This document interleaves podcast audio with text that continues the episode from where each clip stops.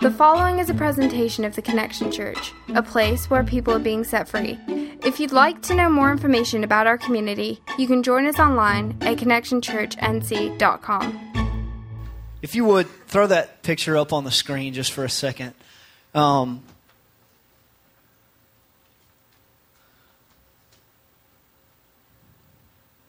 hmm.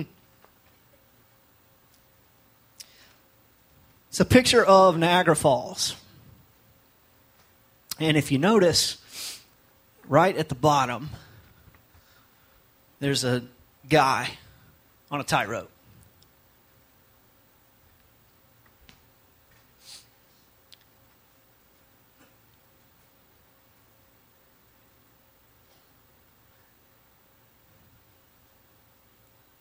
I think sometimes that's what our life feels like.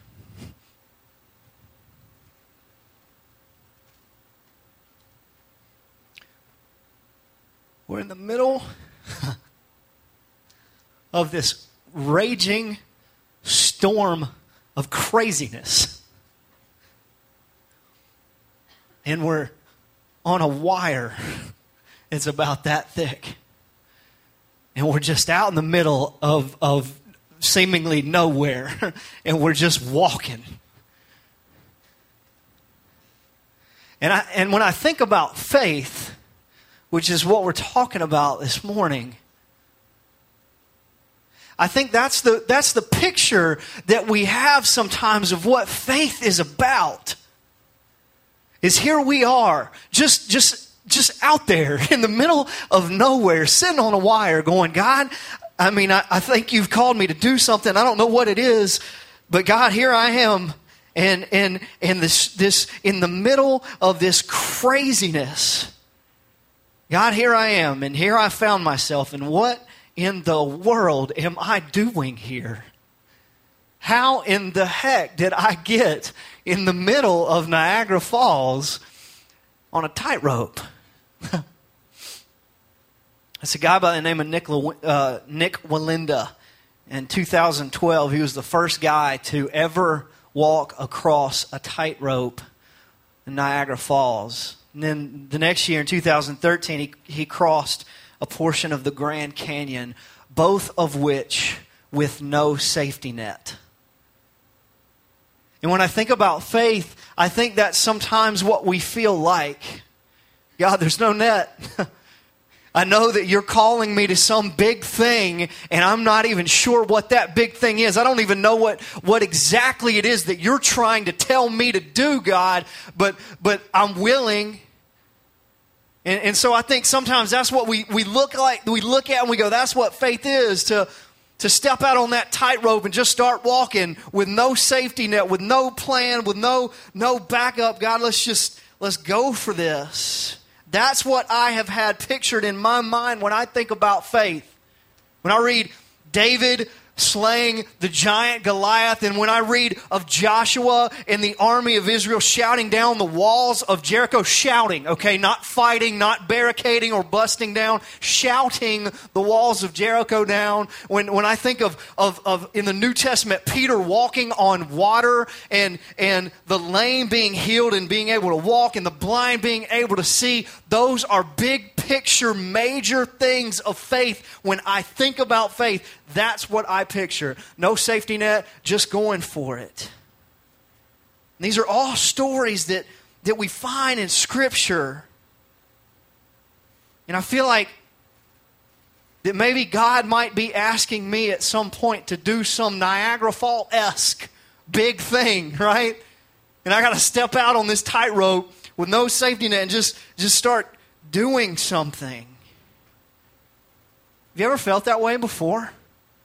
Like in your life, right? You're in the middle of crazy town and you're like, how did I get here? I said yes to Jesus at some point, and, and, and all of a sudden now my life is, is just all over the place, and I feel like I'm standing in this middle of it's this tightrope, no safety net, and, and all craziness is breaking loose around me. I want to talk about that this morning. If you got your Bibles, turn to Hebrews 11. I want to unpack what faith really is. All right, it's in, it's in we're we're going to look at Hebrews chapter 11, starting in verse 1. And in Hebrews 11, verse 1, it says this Faith is the assurance of things hoped for, the conviction of things not seen. Okay, so so so follow me. When, when the author of Hebrews wrote this, this letter, what they are doing here is giving a description of what faith is, okay? They're not defining faith, they're giving a description of what faith is. So if you're taking notes this morning, all right, this is the one note that I want you to write down the definition of faith. All right, this is how we define faith, and it's this divine persuasion. That's what faith, by definition, is. Divine means that it comes from God. All right? Faith is something that we can only get from God. It is divine and it is persuasion, meaning when God gives us faith, once we, we get persuaded divinely, it means we immediately buy into whatever it is that God is trying to speak in that moment. That is what true God centered faith really is. We get something from God that we can't obtain, and then we immediately buy into whatever it is that He's trying to convince us of, to persuade us of. That's why I'm here today. That's why I believe in Jesus. That's why I believe in God. Is because at one point in my life, I had to believe in concrete things right? I had to see things to be able to believe it. I had to see miracles happen and I had to be able to touch and feel things. But, but as I've grown in my faith, as I've grown in my divine persuasion, all of a sudden that belief has transferred into this idea that all God has to do is just say something and I'll receive it and go with it. That's what divine persuasion is. It can only come from God. And when we get it from Him, we buy into what He is trying to tell us. So, so let's look at this text real quick, all right? Faith is assurance of things hoped for, it's conviction of things not seen. Meaning, as a follower of Christ, all right, those of us who follow Jesus this morning, when God gives us faith, whatever He is telling us, whatever He is promising us, whatever He is persuading us to do, that means that it is a firm foundation that we can stand on. We can be assured of the hope that we have in Jesus. We can be convicted of the things that He gives us. It is a firm foundation when God gives us His faith.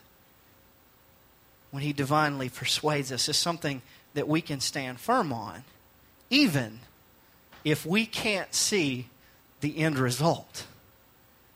Even when we can't see the end of it, when God gives us faith, we have the ability to trust, to know that He will walk us through every step of the way. All right, so to so to kind of put some bones on this, all right, to kind of to kind of put some meat and flesh on the bones of this idea of what faith is. I kind of want to look at a story that's found in Hebrews 11.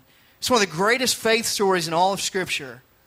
It's the story of a guy by the name of Abraham. I just want to highlight a couple points in his life. All right, Abraham was was known as the, the father of the nation of Israel. All right, he he uh, he had a, a, relationship with God, and God promised him that he would be the descendant of, of many people, and the nation of Israel came out of him. He is the father of the nation of Israel, and it says this: by faith, in verse eight, by God's divine persuasion all right, Abraham obeyed, which means he did what God told him to do when he was called to go out of a place that he was re- to receive as an inheritance. And he went out, not knowing where he was going. Get this, friends. Sometimes God calls us to go to places where there are no roadmaps where there's not a full picture, where we can see the whole thing planned out. Sometimes God might be asking us to do something and we don't actually see the light at the end of the tunnel. It's what he did here with Abraham. He said, Abraham, go. Just go to a land that I, will show you. And what does Abraham do? He obeys immediately. You see, God called Abraham out of his hometown to go somewhere. He didn't even tell him where. Abraham doesn't even know where God is wanting him to go. God just says, Leave, and then I'll show you what's next. You see, sometimes faith takes a step of obedience in order to begin to see the process of God beginning to move in whatever particular situation you might find yourself in. Sometimes that divine persuasion that God begins to give us is provoking us to do something, to be obedient in order to see God move. It takes that step of obedience when God begins to stir up our faith in our hearts and in our minds. See, faith always has to have obedience. It's not just enough to just, to just say that you're divinely persuaded by God, that you believe. There's got to be action that's connected to it. Maybe God today is calling you to do something. Maybe there's been some something uh, a guy by the name of Bill Hybels, he's a, he's a pastor up north. He calls it a holy discontent. Maybe there's something in your heart or in your mind that God has began to stir in you and you don't even know exactly what it is, but you just feel unsettled. I've been there several times in my life where, where, where I'm just going along doing my thing and my wife and I are, are living life and things are okay, and then all of a sudden something just doesn't sit right. And it's like God begins to stir and God begins to work and I have to start going, getting on my face and going, God, I, I know something's not right. I don't know what it is. I just, I just need you to, to show me. And as I begin to be obedient, as He gives me more faith, all of a sudden, then I start seeing step after step after step. Sometimes faith is progressive. Unfortunately, I think sometimes we get comfortable relaxing on the front porch of our faith, right? The sun's nice and warm. There's a porch swing on our front porch that we can hang and, and sit and have a glass of sweet tea and just enjoy what's going on. and we look at Niagara Falls and go, nah, that's for, that's for other people, right?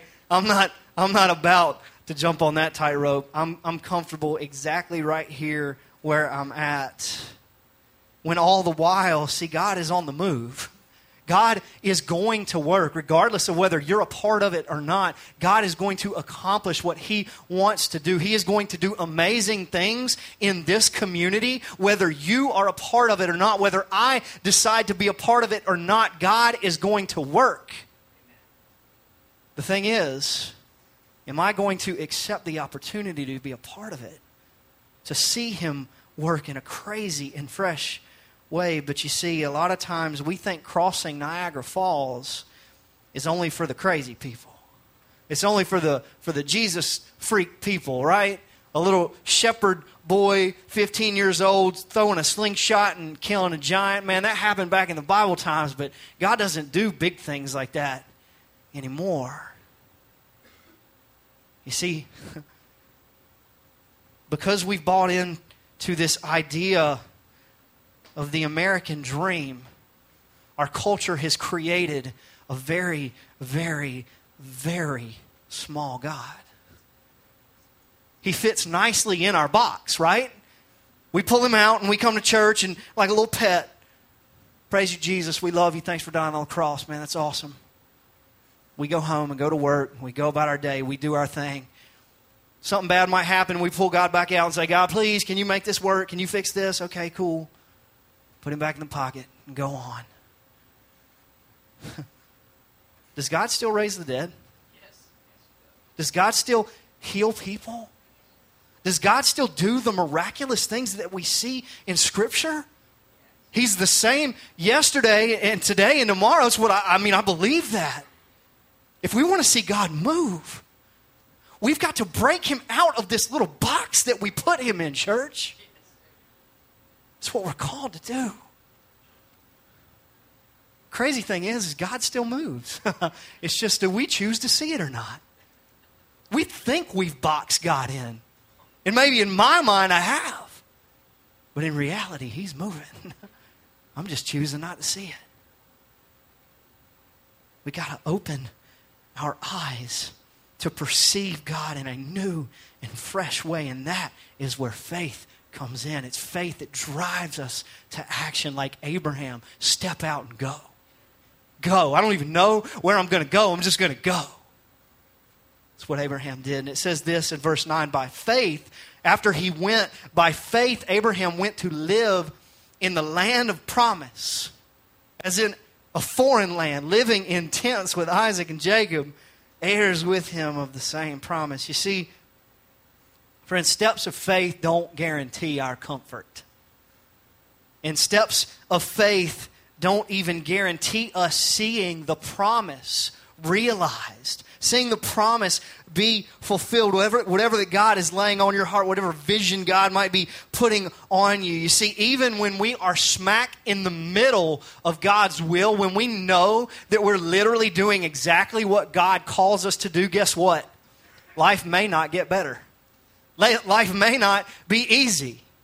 Whenever you start making steps of obedience and following what God is asking you to do in your life, life might get harder. You might feel sometimes like you're in the middle of Niagara, walking on a tightrope. you see, God promised Abraham the land of Canaan. That's where he went. It says in Genesis 12, he left the land of Ur, and God told him to leave, so he just went and went to the land of Canaan. It was a promised land that he had given to Abraham, but get this while Abraham was still living there, he was a foreigner living in a tent. That's what verse 9 says. How does that sound for a promise? Hey, Abraham, guess what? I want you to leave this inheritance that you have and your friends and your family and the comforts of life. I want you to pick up and I want you to go to somewhere I'm not even going to tell you. And guess what, Abraham? Now that you're here, you're going to be homeless. And even though this is the promised land, you're actually not going to live to see a house built in this land. While you're alive, you're going to be looking like the weird guy that lives in the, in the van down by the river, right? That's going to be you, Abraham, on your property. You're going to be hanging out in a van down by the river. Abraham was promised Canaan but he never saw it fulfilled. Verse 13 says, These, including Abraham, they all died in faith. They died in faith with this divine persuasion, even though they didn't see it. They, they died in faith, not having received the things promised, but having seen them and greeted them from afar, and having acknowledged that they were strangers and exiles on this earth. Abraham had settled himself to what God was wanting him to see. You see, a question that God asked me one day a, a couple weeks ago as I was thinking through this, and it's stuck with me for a few weeks now. It's this question Are you willing to dig footings? Are you willing to dig footings? See, when you build any solid structure like, like a house, if you want it to stand for a long time and, and you want it to have integrity and, and a firm foundation, digging footings is essential. You have to you have to dig deep enough. You got to dig a deep enough hole, and then when you dig that, that trench in that whole area, you fill it up with concrete. And that establishes a firm foundation for the house to be built on. It sets up the whole thing so that a house can be built. A few weeks ago, God asked me, Are you okay with being the guy that digs footings? Are you okay with me giving you a promise and you living as a stranger in a tent down by the river and never seeing the promise that I've given you fulfilled? You see, friends, God might be calling us not to experience all this, the blessing and all this kind of stuff. God might actually be calling us to dig the footings for a foundation of a move of God in this community that literally changes the next generation and the next generation and the generation after that. God is wanting to build his kingdom in this place. And friends, I think that we are potentially being asked Are you willing to dig the footings for this? Are you willing to receive this part to serve so that the building can be built in the generations to come. We might never see the entire structure, but God might be asking us to lay the groundwork for something revolutionary. You see, being a person of of, of faith, being a person of divine persuasion, means that you are willing to accept whatever part of the story God asks you to play. I understand that God is the star of this show, okay? And that if I have to be the janitor of the show, that's all right. Because guess what? I'm still in the show. I'm still a part of the show. I don't care what part I have to play. But when we, when we reckon ourselves to this idea that this story is all about God and how He gets the fame and the glory, then if I get to be a part of digging the foundation, doggone, I'll do it. I'll do whatever you ask me, God, because you're asking me to be a part of it. That's huge. like verse 13 says, we have to understand that this world is not our home. Abraham knew that he was an exile and a stranger in a foreign land. And that when Jesus came back on Judgment Day, when we finally get to commune with God, we will receive exactly the promises that He has given us. Lastly, in verse 17, one other thing that Abraham did blew my mind. It says, By faith, when God tested Abraham, he offered up Isaac. He offered up his son. You, you, see, this is where we crank it to 11 on the crazy scale, okay? Uh, I mean, I mean, you know, pick up and move is one thing, and it's one thing to be a homeless stranger in a, in a place, you know, that you live, but, but sacrifice your kid? Okay, God, that, that's, that's too far, all right? You've, you've crossed the line, right?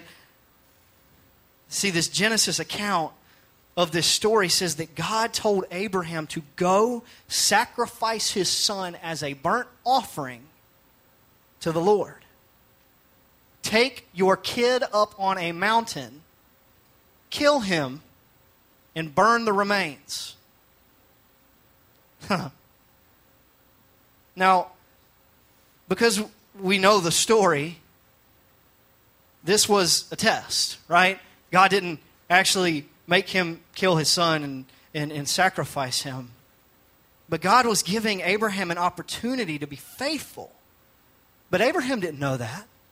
When God told him to go do this, Abraham didn't know how the story was going to end, and yet it says, by faith, Abraham offered up Isaac. now, I know some of us in this room um, from time to time want to inflict bodily harm on our children. Okay? Um, i have been there. Okay? I know. Uh, but, but man, seriously? Who in here wants to sacrifice your kid? I mean, who, who in here will take their child up on a mountain, kill their child, and, and burn them? Right? That's crazy town. When I read this story, up until this point, I've been okay, right? God, you asked me to move into a foreign land. Sure, I've done that before. All right, I've picked up and I've moved uh, away with me and my wife, and it's just been her and I, 700 some miles away. I've been uh, all over the, the, the world. I've been to different countries. I've moved. I've done those kind of things. I understand going into new environments. I'm okay with being a servant. Um, I'm okay with digging footings. God, I get that. Yes, yes, Jesus, I'll do all those things. And then he says, sacrifice your son. you see, God is asking more of us than just pick up and move. He's asking more of us than just be willing to dig footings and be a servant. God literally is asking everything from us. Faith in God will ultimately call us to a willingness to sacrifice everything we have to Him. To literally give Him everything, even those things that are most precious and promised to us. Put yourself in Abraham's shoes for a minute. God asks you to sacrifice your child. I don't know, if you don't have kids, put your spouse in there. If you don't have a spouse, put whatever's your favorite thing.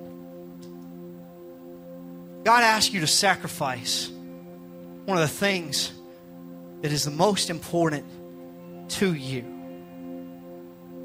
When I started posing this question in my brain, I literally started thinking, okay, God, how could I, if I'm just sitting there one day and all of a sudden I hear you say, go sacrifice your child? I immediately started thinking, how am I going to do, how can I do that? Like, I started trying to figure out is there some kind of like mental place that I've got to go and like and like this willpower of something that I got to stir up within me some kind of internal fortitude that I got to get out to be able to take my son up a mountain and kill him and burn him. Can I do that? You know what my answer was? No I can't do that. I love my son too much.